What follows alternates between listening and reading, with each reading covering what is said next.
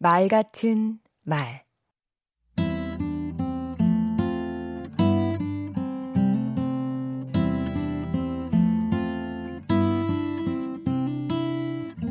안녕하세요. 강원국입니다. 부정 편향성이란 말 들어보셨나요? 좋은 일보다는 안 좋은 일에 귀를 더 쫑긋 세운다는 뜻입니다. 뉴스는 안 좋은 일을 우선적으로 보도하지요. 상황이 악화되면 될수록 뉴스 가치는 더 높아집니다. 상황이 호전되면 뉴스 가치를 잃게 되고요. 그러다 보니 온통 부정적인 뉴스뿐입니다.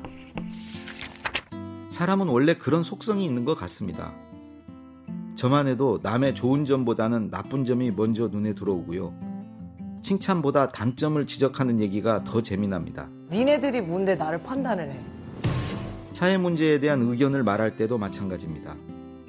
겉보기와 다른 저희나 속셈을 예리하게 후벼파야 똑똑해 보입니다. 사람들은 그런 말에 흥미를 느끼고 솔깃해하고요. 그래서일까요? 우리 사회 곳곳에 부정적인 말이 만연해 있습니다. 학교에 들어가면 복장과 행동에 대한 규제부터 배우고요. 출입금지, 뛰지 마시오, 팻말도 온통 부정하고 금지하는 말뿐입니다. 언어가 사고를 지배한다고 합니다. 내가 나와 세상을, 미래를 어떻게 보는지가 언어로 표현되는데 그 언어가 부정어 일색이면 어떻게 되겠습니까? 누군가 그러더군요. 긍정적인 말을 하는 사람은 한계가 없고 부정적인 말만 하는 사람은 한계 없다고요. 경제가 총체적 위기다. 민생이 파탄났다며 저주의 말을 퍼부으면 국민들의 미래 전망이 비관일색으로 바뀌고 그 때문에 투자와 소비가 위축돼 진짜 위기를 불러올 수도 있습니다.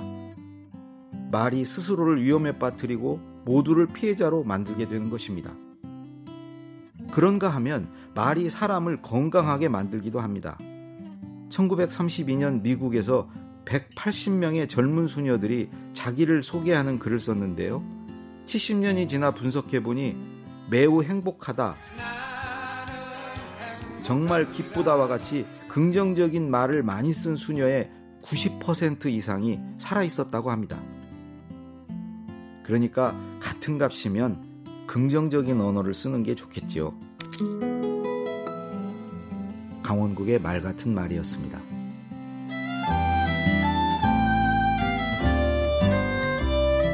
좋은 말이 만드는 좋은 생각, 좋은 세상.